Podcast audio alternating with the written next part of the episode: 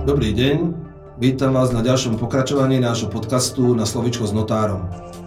Blíži sa čas Vianoc pri vyberaní témy, ktorá by bola praktická a zároveň aspoň okrajovo dotýkajúca sa nadchádzajúcich vianočných dní, sme dospeli k darovaniu. Veď na štedrý deň si vyjadrujeme vzájomne vďačnosť aj tým, že sa so svojimi blízkymi obdarúvame. Dnes sa teda s pánom notárom Jurajom Keblom budeme rozprávať o tom, kedy je vhodné ísť kvôli darovaniu k notárom, kedy je lepšie napríklad nejaký majetok predať alebo darovať, aký je rozdiel medzi darovaním a iným prevodom majetku, koľko také darovanie stojí, alebo zodpovieme si aj otázku, či sa za darovanie platí daň a akých najčastejších chýb sa ľudia pri darovaní dopúšťajú. Takže dobrý deň, pán notár. Dobrý deň, prajem. Keď už sme pri tých Vianociach, keď by som chcel dať napríklad, aký darček mal by som zbernúť ku vám ako k notárovi? Samozrejme, pri prevode vlastníckeho práva k bežným darom, ktoré si medzi blízkymi darujeme, napríklad počas Vianoc, nie je nutné tieto darovania spisovať u notára. Za notárom by sa človek mal dostaviť, obrátiť vtedy, ak predmetom daru je nejaká vec významnejšej hodnoty. Napríklad? Napríklad určite nehnuteľnosť. Ak je predmetom prevodu vlastnícke právo k bytu alebo k domu, k pozemku, tak odporúčam, aby ten záujemca o tento úkon navštívil odborníka, ktorým je napríklad notár. Prečo? Pretože notár je, ako som povedal, profesionál na ten úkon, je to orgán verejnej moci, je zodpovedný za správnosť toho úkonu, plus ten úkon urobený u notára má množstvo ďalších výhod, ktoré priznáva s týmto úkonom samotný zákon. Viete povedať príklad? Myslíte napríklad aj na kataster nehnuteľnosti, zápis vlastníckych práv? Určite. Ak notár spisuje právny úkon pre účastníkov, tak ten úkon robí v forme notárskej zápisnice. Notárska zápisnica zo zákona je verejnou listinou, čo neznamená dostupnosť verejnosti, ale znamená to, že zákon jej priznáva účinky správnosti a pravdivosti a je teda ťažšie dosiahnuť neplatnosť verejnej listiny ako súkromnej listiny, ak si človek spíše zmluvu napríklad sám. To znamená, že sa máte menšie riziko toho, že by ste sa museli obávať, že by vám to, dajme tomu, na katastre nehnuteľnosti nezapísali, alebo že by niekto prehlásil toto darovanie za neplatné, tak? Notár je orgán právnej prevencie, to tak môžeme povedať. A okrem tej formy právneho úkonu, v ktorej notár spisuje úkony, teda notárske zápisnice, tie ďalšie výhody spočívajú jednak v tom, že notár je profesionálny právnik, jednak ten, že je autorom tej zmluvy, to znamená, že naozaj účastník toho úkonu sa vie v prípade nejakej chyby domôcť u zodpovednej osoby, u toho autora prípadnej opravy. Notár vie za účastníka podať elektronický návrh na vklad a spísať ostatné súvisiace úkony so samotnou zmluvou.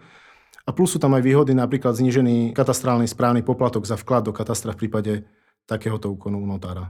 Mám tomu rozumieť tak, že tak ako keď sa chcem zaočkovať proti chrípke, aby som tú chrípku nedostal, tak je lepšie kvôli prevencii navštíviť toho notára, a to kvôli tomu, aby všetky úkony, ktoré sú spojené s darovaním, boli v poriadku.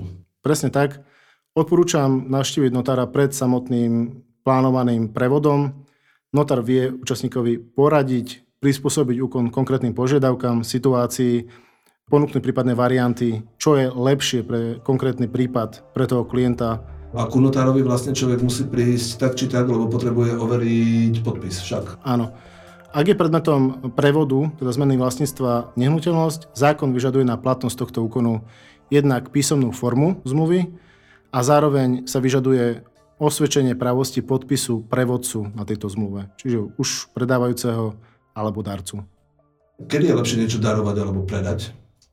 Odpoveď znova nie je úplne jednoznačná alebo všeobecná, ale skôr odpoveď je závislá od toho, či samotný prevod má byť odplatný alebo bezodplatný. Ak účastník, teda ten vlastník, ktorý chce zmeniť, previesť svoje vlastnícke právo, na niekoho chce previesť toto vlastníctvo bezodplatne, tak sa spisuje darovacia zmluva. Ak plánuje previesť vlastníctvo za odplatu, za kúpnu cenu, tak sa spisuje odplatná zmluva, a to je kúpna zmluva. Platí sa z darovania daň? Koľko stojí také darovanie? Samotná daň z prevodu momentálne u nás už neexistuje. V minulosti bola v sústave dane takáto daň. Za spísanie zmluvy alebo za samotný prevod účastník platí odmenu tomu autorovi zmluvy. Tu by som chcel zvýrazniť to, že jediný, kto je oprávnený spisovať zmluvy o prevode vlastníckeho práva za odplatu je notár a advokát, pričom v praxi bežne tie zmluvy spisujú ľudia sami alebo niektoré osoby, ktoré konajú pokutným spôsobom. Tam je otázna ich zodpovednosť a prípadne aj správnosť tých úkonov. Čiže platí sa jednak odplata za spísanie tej zmluvy a platí sa takisto aj poplatok za vklad do katastra nehnuteľnosti, čiže za samotnú zmenu vlastníctva. Odmena notára je závislá od predmetu darovania.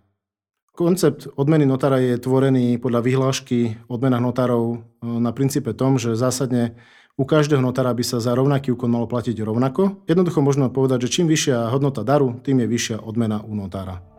Akých najčastejších chýb sa ľudia, ktorí chcú niečo väčšie, hodnotnejšie, napríklad nehnuteľnosť, darovať dopúšťajú? Zákon síce umožňuje ľuďom, aby si takéto úkony spisovali aj sami, avšak vzhľadom na závažnosť týchto úkonov nie je celkom vhodné, pokiaľ ten človek nemá napríklad právnické vzdelanie, aby ten úkon robil sám, pretože riskuje, že ten úkon bude alebo nebude spĺňať všetky náležitosti, ktoré zákon na platný prevod vyžaduje. Keď niečo dostanem do daru, nejakú nehnuteľnosť, môžem s ňou ja hneď robiť to, čo chcem? Zásadne nie. Zmena vlastníctva na základe zmluvy k nehnuteľnosti nastáva až okamihom vkladu tohto vlastníckeho práva do katastra. Čiže až povolením vkladu príslušným okresným úradom katastrálnym odborom je obdarovaný vlastníkom predmetu daru a až od tohto momentu môže s vecou nakladať, disponovať, užívať plody a patrí mu teda obsah vlastníckeho práva. V akých prípadoch hrozí neplatnosť darovania? Každý úkon musí spĺňať určité náležitosti, ktoré právny poriadok vyžaduje na platnosť týchto úkonov. Sú to náležitosti týkajúce sa osoby, formy úkonu, slobody vôle, prejavu vôle a podobne. Čiže aj úkon spísaný u notára je napadnutelný. Neexistuje žiadny právny úkon, ktorý by bol absolútne platný a ktorý by sa nedalo napadať. Príkladom môže byť, že úkon urobí osoba, ktorá nie je v tom čase spôsobila na tento právny úkon, napríklad pre duševnú poruchu, alebo je osoba pod natlakom, nekoná slobodne. Tieto dôvody neplatnosti si myslím, že pri úkone urobenom u notára odpadajú. Kvôli čomu? Kvôli tomu, že notár naozaj by mal vedieť v rámci toho vysvetlenia úkonu, oboznámenia s obsahom notárskej zápisnice, posúdiť schopnosť toho účastníka, posúdiť následky a slobodnú vôľu. Či ten človek naozaj chce a či rozumie tomu, v čom spočíva ten úkon. A je to aj tak, že notár nesie za to, čo urobí, objektívnu zodpovednosť. To znamená, že keď raz to darovanie prejde cez neho a vyskytne sa nejaká chyba v tomto darovaní, tak je ľahšie si vymáhať náhradu škody. Notár je povinne poistený pri prípade zodpovednosti za škodu, ktorú spôsobil v rámci výkonu svojej činnosti. Čiže ten účastník jeho úkonu je chránený aj týmto spôsobom. Za notára zodpovedá ale štát. To znamená, ak notár pochybí, tak samozrejme je väčšia pravdepodobnosť, že tá chyba sa legálnym spôsobom odstráni. Pán notár, ďakujeme veľmi pekne. S vami sa, vážení poslucháči, lúčime. Ďakujeme za pozornosť.